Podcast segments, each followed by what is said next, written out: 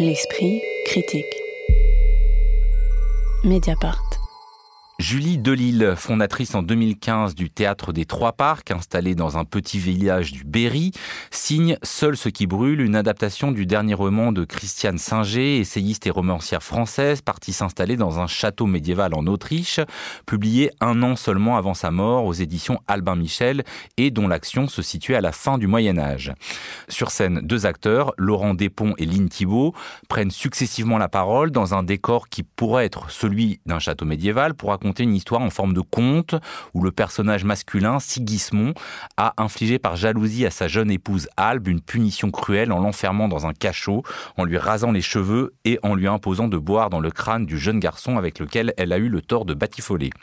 Les deux personnages vont vivre, sinon une rédemption, du moins échapper à leur démon pour Sigismond, à sa condition pour Albe, et vivre ce que Julie Delille désigne comme une métanoïa, qu'on peut comparer, je la cite, à une conversion, non pas à Dieu, mais à ses forces qui nous et qui nous font vivants. Alors sans doute faut-il euh, débuter avec cette volonté de nous plonger dans un univers et une atmosphère très particulière. Dès le moment d'ailleurs où on fait la queue, on nous explique qu'on va rentrer dans un château. Il fait noir, il y a une odeur très prégnante, une musique, les lumières n'éclaireront jamais quasiment la scène entière. Euh, est-ce que vous pouvez euh, nous visualiser cette mise en scène particulière et ce qu'elle vous a fait, Jean-Pierre Thibaudat? Dans ce spectacle, comme dans le précédent, qui était son premier spectacle, Je suis la bête, tout part du noir. On est dans l'obscurité peu à peu, des choses émergent de, cette uspudique forme, des débuts d'escalier, des, sortes de rideaux. Alors là, je pense qu'il faut tout de suite parler associé au travail de Julie, sa complice, hein, je dirais, qui est Chantal Delacoste, qui, qui a fait la scénographie, qui travaille les lumières. C'est vraiment un comme un couple, hein, c'est assez étonnant, et sur les deux spectacles.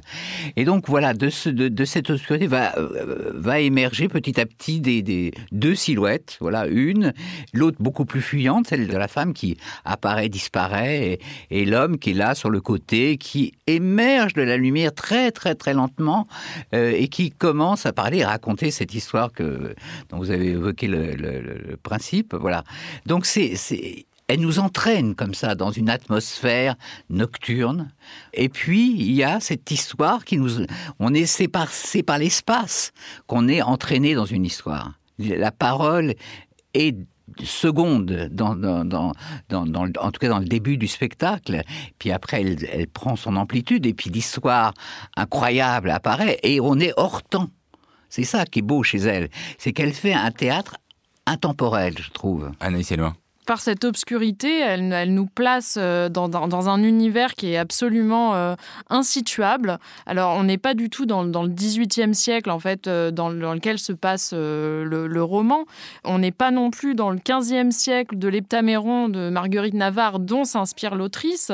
Nous sommes, nous ne savons jamais, où, et c'est quelque chose d'assez magnifique parce que en se plaçant complètement en, retrait finalement de, l'époque, elle, arrive sans sans doute à, nous faire réfléchir sur cette époque-là. Et je trouve que ce, oui, ce retrait qui est, aussi d'ailleurs présent dans, Je suis la bête euh, euh, est, assez, est assez rare et, euh, et, subtil et nous donne vraiment à entendre quand même, la, même si Jean-Pierre disait que la langue n'était pas centrale, il, il, nous la donne à entendre. Cette obscurité nous la, nous la, nous l'offre vraiment, cette, cette bah, langue-là. C'est comme, un écrin, c'est comme un écrin pour la parole. Comme un écrin. Mm. Et alors, elle a choisi, donc ce qui est assez intéressant, le roman est un roman épistolaire euh, à l'origine, elle a choisi d'en faire une succession de deux euh, monologues, en fait, euh, qui sont mis en valeur par un travail de, lumière assez, assez exceptionnel. Oui, ça c'était une question. C'est que donc on a d'abord le personnage masculin qui va raconter l'histoire, puis le personnage féminin qui va le, raconter. Ce qui est assez troublant d'ailleurs, parce qu'au début, effectivement, on a cette espèce d'invasion de la parole masculine qui raconte une violence faite à une femme en plus. On se dit, oh là là, encore, quand même, c'est compliqué. Et finalement, le renversement donne une, un tout autre éclairage à cette histoire. Avec, c'est une histoire quand même de revanche féminine finalement, avec euh, ce, cette figure féminine qui trouve dans le maigre espace qui lui est accordé, parce qu'elle est, elle est quand même enfermée par son mari dans, dans ce château finalement, après que, ait été tué son amant. Elle arrive. Qui n'est pas son amant. Qui était peut-être son amant. Non. On ne sait pas. ça, ça, reste, ça reste incertain, mais peu importe. Ce dispositif des, deux monologues, d'abord de l'homme. Il voit des amants partout, on n'y peut rien. Euh, ce dispositif des deux monologues avec d'abord l'homme puis la revanche de la femme, c'était un peu le dispositif de clôture de l'amour de Pascal Rambert déjà avec deux monologues successifs, où il y avait comme ça un, discours masculin, puis vraiment une quelque chose qui prenait le dessus derrière. Caroline Chastelet sur ce dispositif particulier, est-ce qu'il nous donne nous donne à voir? Alors, euh, ce, dispositif, qui, même, même si c'est vrai, c'était celui de, Pascal Rambert, on n'est pas du tout dans le même registre d'écriture, ni dans les mêmes euh, euh, positions. ce qui est intéressant ici, c'est que, donc, voilà, vous avez évoqué le, la lenteur, la, la finesse de, de, de la scénographie. Et c'est vrai que euh, ce travail de jeu extrêmement délicat et ciselé, euh, cette création de lumière très soignée dans le, où on est dans le clair-obscur, mais qui renvoie d'ailleurs euh, à ce que traverse Albe, puisque à partir du moment où son mari considère qu'elle a péché, elle, elle ne le verra plus. Des, enfin, le, les lumières dans le château masqueront toujours euh, Sigismund euh, au regard euh, d'Albe. Euh, donc tout cela, en fait, c'est vrai que ça, ça permet de mettre en valeur aussi ce texte qui est très flamboyant euh, et, et, ardent. Et c'est vrai aussi que ça nous maintient à distance, même si l'ayant vu au théâtre Gérard Philippe, il m'a semblé que la salle, que le plateau était peut-être trop petit pour, ce, euh, pour cette mise en scène et que le spectacle aurait mérité de pouvoir se déployer encore plus et qu'une plus grande différence entre scène et salle aurait permis aussi de d'accentuer encore cette mise à distance entre leur histoire et la nôtre, puisque on est vraiment dans quelque chose de très très éloigné de euh, de, notre monde et aussi euh, enfin, je, je, dis ça dans, dans ce que ça raconte quand même dans, dans, dans cette position de la femme, puisque vous le, vous le disiez, euh, euh, cette femme, elle prend, euh, alors euh, c'était peut-être pas le terme, elle prend sa revanche, enfin elle prend le pas. C'est quand même c'est quand même très ambigu. quoi. C'est quand même l'histoire euh, d'une femme soumise euh, qui est dans l'abnégation, qui est toujours en train de contenir son corps. Elle contient son souffle. Euh, elle, elle n'a pas un mot plus haut que l'autre. Elle est dans le vigilant, la vigilance, le silence. Là où lui, euh, au final, euh, c'est vraiment l'ubris. Enfin voilà, les, les, les excès, Oui, c'est quand même le, le, le maître face à sa jeune femme. Enfin, c'est ça le motif qui, qui domine. Donc. Oui, voilà. Euh, elle a beau se réapproprier au fond une condition atroce, euh, elle n'est pas non plus euh, dans l'émancipation. Pas du tout. Mais alors pas du tout. Et, je pense que c'est vraiment pas du tout ce qui intéressait euh, l'autrice de ce texte. Mais on a vraiment la figure de la femme qui est connectée aux animaux, connectée à la nature, enfin, où ça renvoie comme ça à des philosophies, à de l'animisme, et qui euh, prendrait le pouvoir mais par la bande, alors qu'en fait, euh, ce n'est même pas elle-même qui permet à son mari de réaliser qu'il a fait une erreur en l'isolant, c'est un autre homme qui dessille le regard de, Sigismund. Donc elle, elle est toujours vraiment euh, instrumentalisée et laissée de côté tout en étant portée au nu. Alors, comme c'est une fable et un conte, on peut effectivement en tirer des leçons. Enfin, voilà, c'est ça qu'on a envie. Mais moi, je me suis posé quand même un peu une question sur ce statut parce que c'est pas non plus une pièce où on va aller avec des enfants. Hein, c'est un peu trop cruel pour ça. Donc, c'est un statut de conte pour adultes et qui est quand même souligné à la fois par euh, la scénographie que vous avez décrite, mais par euh, voilà ce, phrasé très particulier.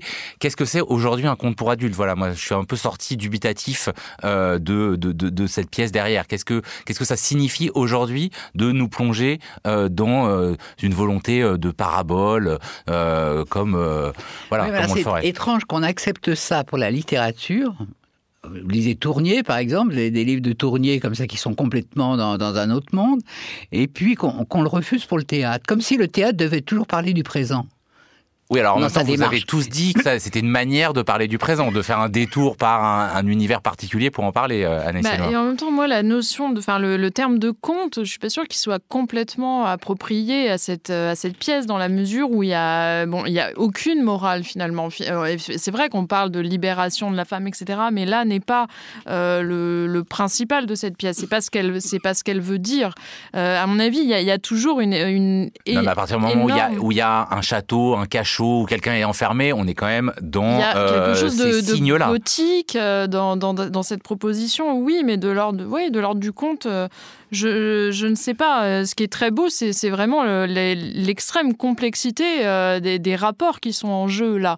À savoir que effectivement, on parle de, on parle d'un amour euh, forcé parce que donc le, le, le Seigneur en fait choisit cette femme. C'est lui qui la, c'est lui qui la découvre sur voilà sur son chemin. Oui, elle a 13 décide, ans. Elle a 13 ans. C'est lui qui décide de la prendre. Mais finalement, on se rend compte que c'est quand même beaucoup plus complexe que ça, qu'il il finit par y avoir un, amour qui semble partagé jusqu'à ce qu'il soit, jusqu'à ce qu'il soit repris, cassé et qu'il se retrouve. Enfin, il y a vraiment une, une métamorphose, c'est une pièce de la métamorphose permanente, je crois, et qui est vraiment très bien. Ouais, c'est quelque chose qui m'a beaucoup marqué dans la, dans la scénographie. C'est cette toile, en fait, cette toile qui est quelque chose de vraiment euh, de très simple, a priori, mais qui ne cesse de se métamorphoser grâce au travail de lumière. Les personnages sont pareils, donc on a, l'impression parfois de transparence, parfois d'une opacité totale. Et je crois que vraiment, les, oui, les, deux personnages sont euh, à l'image de cette toile-là, ils changent euh, tout le temps. Caroline Châtelet. Alors, je ne suis pas d'accord sur le fait qu'il n'y aurait aucune morale.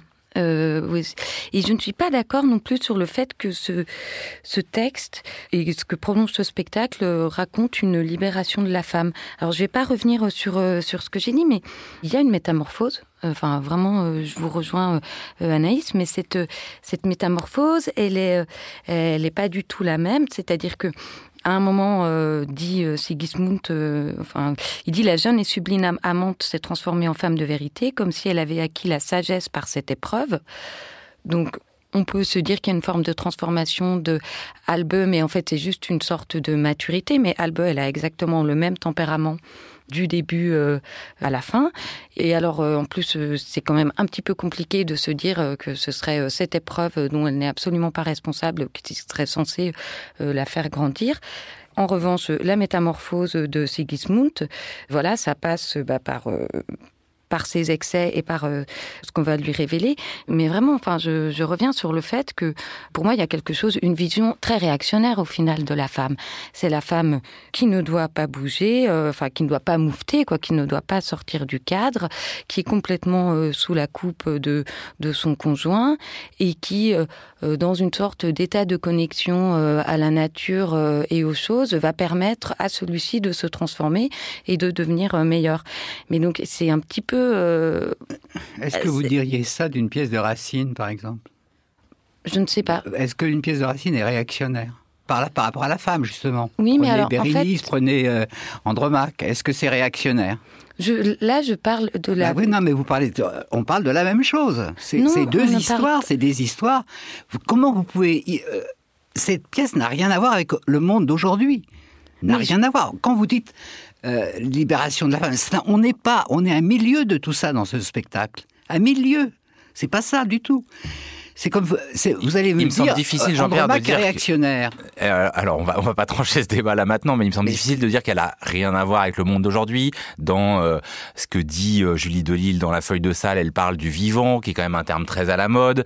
on voit bien que là, il n'y a pas comme il y a pas de vrais animaux sur scène comme dans la pièce précédente de Barreau d'Evel dont on parlait, mais que les animaux ont une importance particulière puisque le personnage masculin c'est au contact du monde et des bêtes sauvages qu'il va commencer à euh, desserrer un peu sa haine et euh, sa volonté de revanche, que euh, la femme qui, dans son cachot, rasée, martyrisée, c'est auprès d'un chien qui s'appelle Balour et d'une hermine qu'elle va pouvoir trouver, au fond, une forme de réappropriation de son corps et de sa vie. Voilà, là, on est quand même sur des thèmes très, très actuels. C'est-à-dire, est-ce que dans nos relations avec le, les, les, les vivants, on peut s'émanciper d'une forme de condition? Enfin, moi, je vois pas comment on pourrait euh, dire que ça, euh, ce n'est pas, ce n'est pas actuel. Non, mais par exemple, ce qui est frappant, c'est que quand il rencontre cette femme, cette jeune femme, il la trouve très belle et en même temps elle le terrifie. Et tout, tout le spectacle part de cette contradiction-là, de la terreur et de la beauté.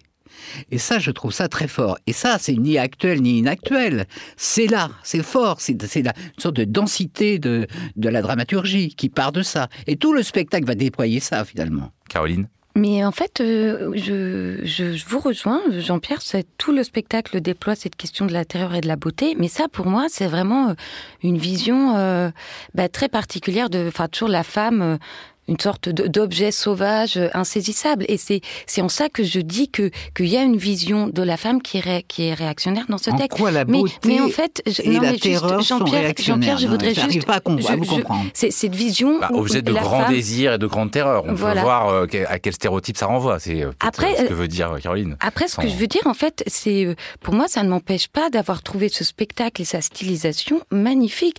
Mais en même temps, je me dis qu'est-ce qu'il raconte et quelle vision de, la femme est-ce qu'il propose? Mais c'est vraiment une injonction euh, à l'abnégation et à la résilience. Anaïs Eluin, pour Après, conclure. Ouais, moi, je pense que la question des relations dans cette pièce va vraiment largement au-delà de celle des relations hommes-femmes, effectivement, parce qu'il est beaucoup question euh, des rapports entre euh, les hommes et, euh, et, la nature et les animaux. On est vraiment dans un, un questionnement sur euh, la relation d'une manière générale, et je pense pas qu'il, je pense pas qu'il faille vraiment pointer, euh, pointer l'attention sur ces relations hommes-femmes. En tout cas, pour moi, ça n'a pas été le cas. Et c'est là qu'on retrouve peut-être une démarche assez proche de Barreau d'Evel, avec une, une, envie de, quelque part, déhiérarchiser les rapports. Et ça, je trouve ça... Euh, je trouve ça très joli. D'un mot, vraiment Oui, et juste une place très très forte laissée à l'imaginaire, puisque Albel, c'est par l'imaginaire aussi qu'elle qu'elle subsiste, et ce, ce théâtre ne cesse de déployer un imaginaire sublime formellement. Seul ce qui brûle, cela tourne déjà depuis plusieurs mois, c'est actuellement au TGP, puis à la MC93 à la fin du mois, et ce sera ensuite encore visible notamment à Chartres. Merci à tous les trois. La semaine prochaine, on parlera art visuel et plastique dans l'esprit critique, un podcast proposé par Joseph Confavre pour Mediapart, enregistré dans les studios de Gong et toujours réalisé par Samuel Hirsch.